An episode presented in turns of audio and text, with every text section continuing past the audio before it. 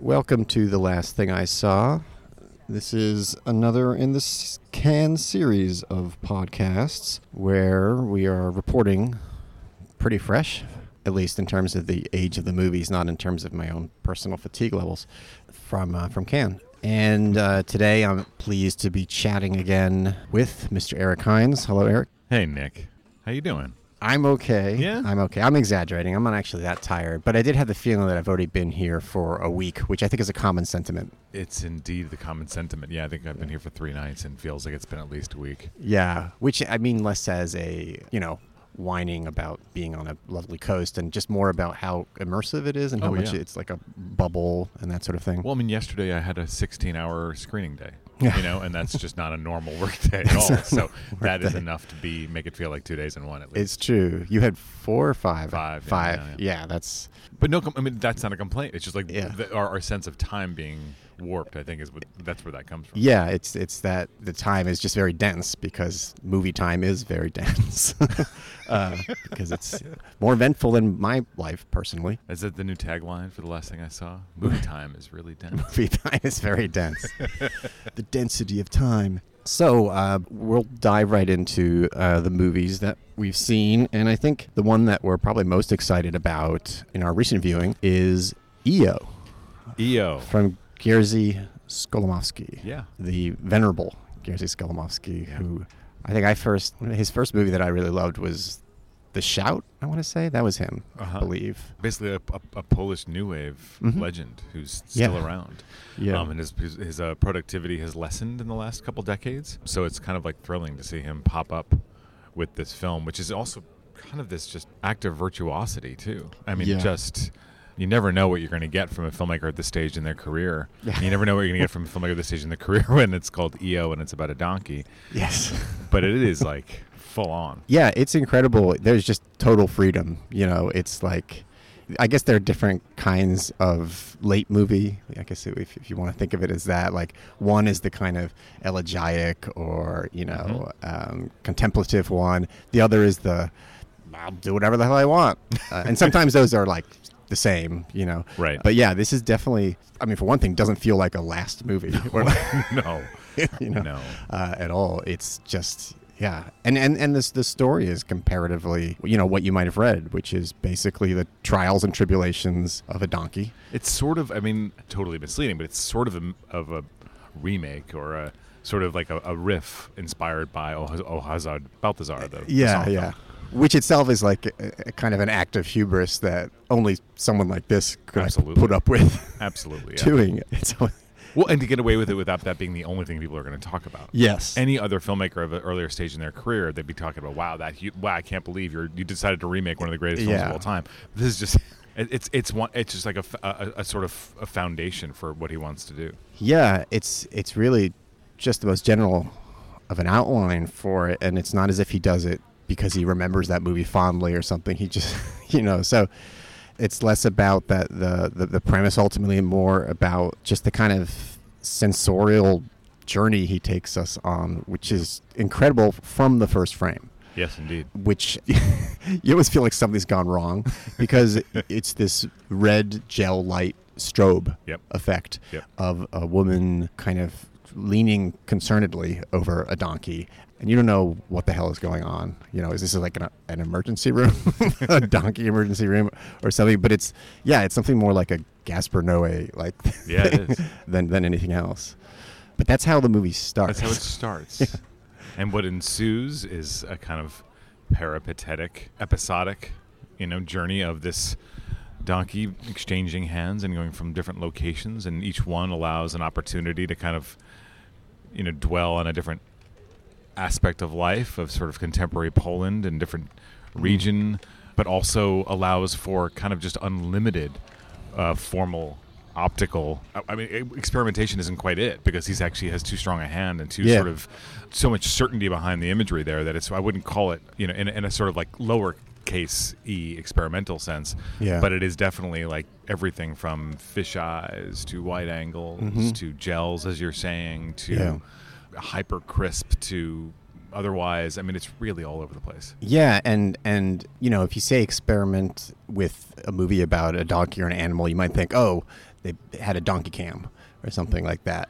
I think there's a couple times there's Right. a little couple POV, but like maybe for ten seconds. Yeah, and often like totally unannounced too, you know, and sometimes you have to figure out whether it's his perspective or someone's point of view very close to him, Yeah. to the donkey. And even what it is, his vision is sometimes almost like a little blurred around the edges if- if it's him. And that you just have this constant like shifting or shuffling between different modes of perception, not always his, which felt this great way of just like unseating you from what you'd expect without going the kind of obvious route of just, yeah, strapping a GoPro to his to his snout. Exactly. Yeah. No, I mean it is. It, it's it don't. it- We there's so much to say, and there's you and I were both thrilled walking out of it. Um, but it also is the sort of film where anything is going to be a disservice because you it's an experience. It's an Mm-hmm. Yeah. experience to take. The French authorities are blaring in the background, so in case you're hearing sirens, folks. Oh, uh, that's right. Yeah, we are again uh, on on a terrace, so you'll you'll hear the full uh, cityscape and the choppers ahead. choppers, the occasional rhubarb of uh, speaking in the background. But yeah, and it. I mean, it's also just. I have to say that it's it's gorgeous. Like Yeah, it's uh, really you know, gorgeous. it's not like it's a kind of like shaky handheld that just is resting on on, on that kinetic accomplishment. Although it also has that, but there'll also be these kind of spellbinding wide shots of things, landscapes, and and then hmm it's also laced th- throughout with kind of unpredictable, you know, kind of macabre Mhm. humor and also kind of antic humor. Totally. And then it does, you know, at times kind of bloom into this portrait of like the the post-industrial grotesque or something, Yeah. you know. Yeah, yeah. It's not like easy. Yeah. Well, There's e- there's even like a homage to 2001. There's a sequence that pops in there that's just Yeah. this duochromatic drone passage, but it doesn't play as drone. It sort of plays much more like the helicopter shots in 2001, which is actually Yeah. hard to do these days. So, yeah, and also like probably one of the most impressive scores I've heard in a very long time. Yes. Uh, and, and also in, in its own way as diverse. As diverse, yeah. But yeah, you know, as you say, it's kind of something you have to you have to sit through, and it also, you know, it's not kind of like slapdash. The the weirdest part about it almost is how sure-footed it is, Mhm. and how every decision he's making, and every yeah, kind of left field thing that comes out, it's like, oh yeah, that makes sense. Yeah.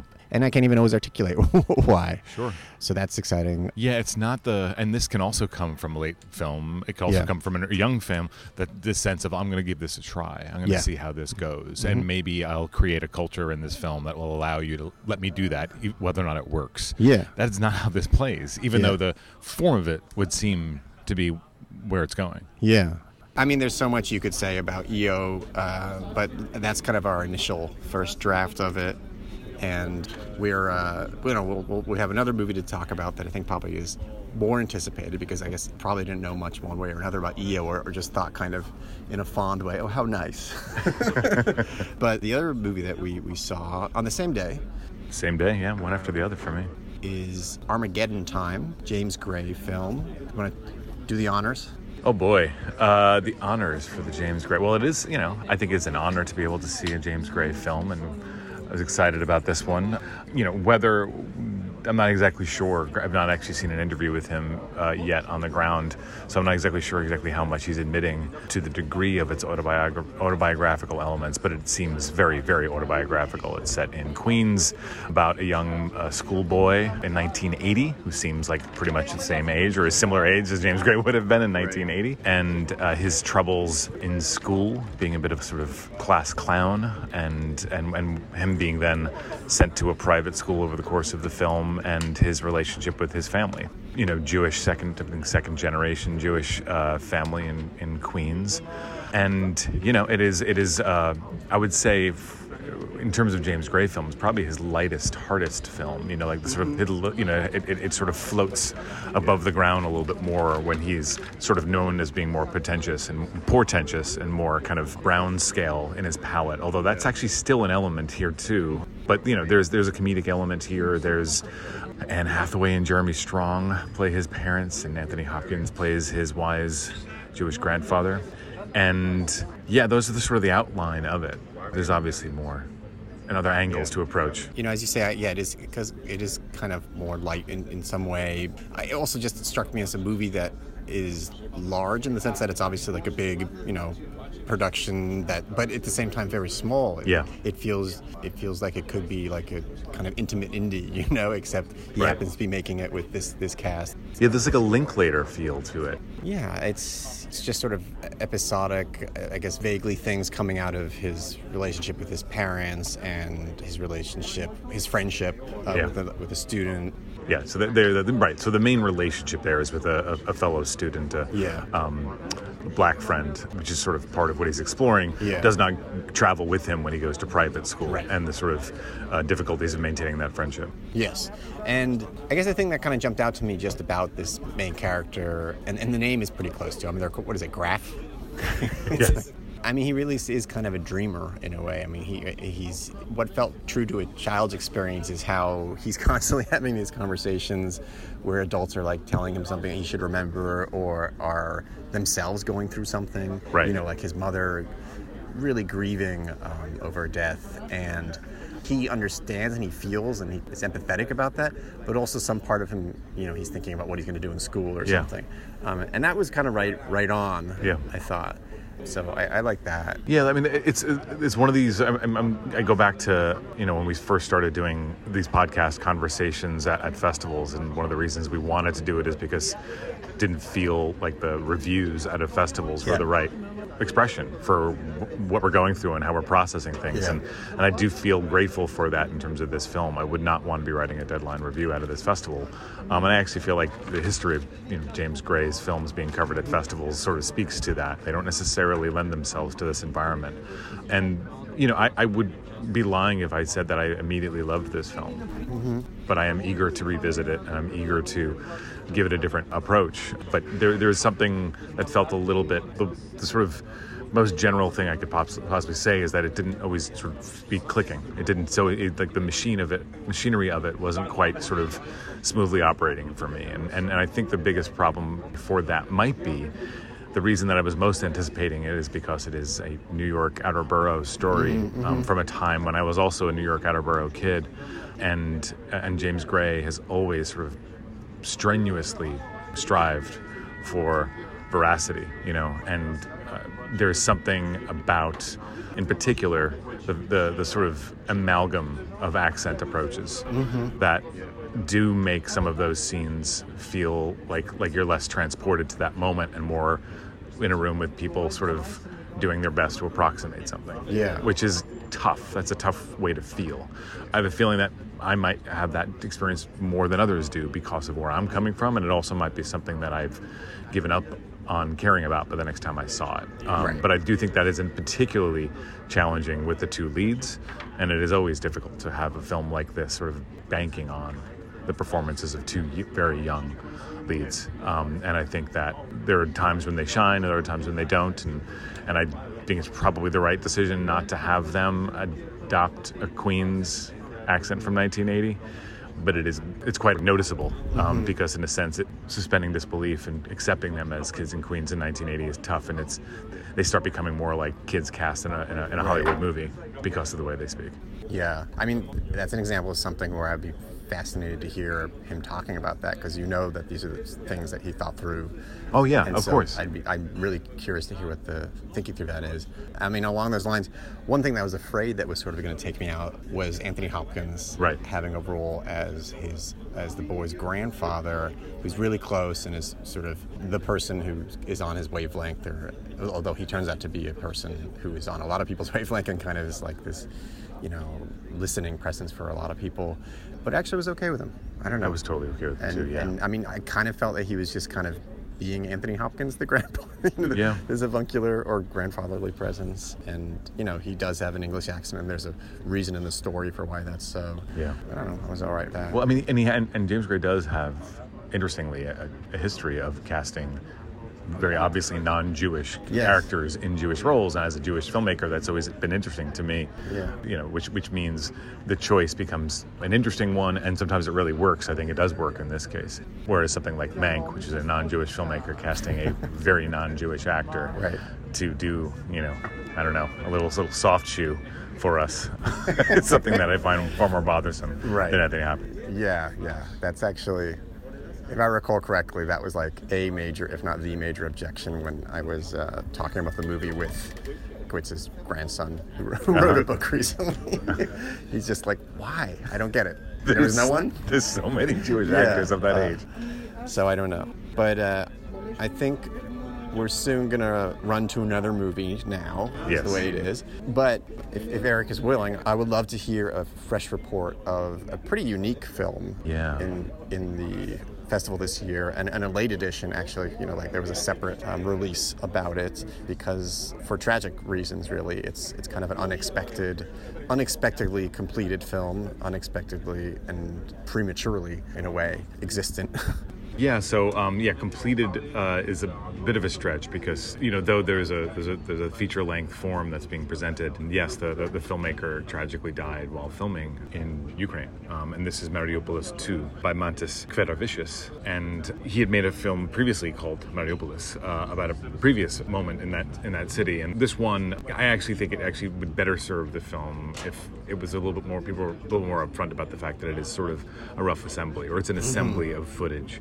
um, and it's a lot of the footage that he shot. So you're looking at sometimes multiple takes. So there's a lot of jump cuts and a lot of revisiting of the, the same landscapes and shots to sort of see how differences have, have, have, have occurred.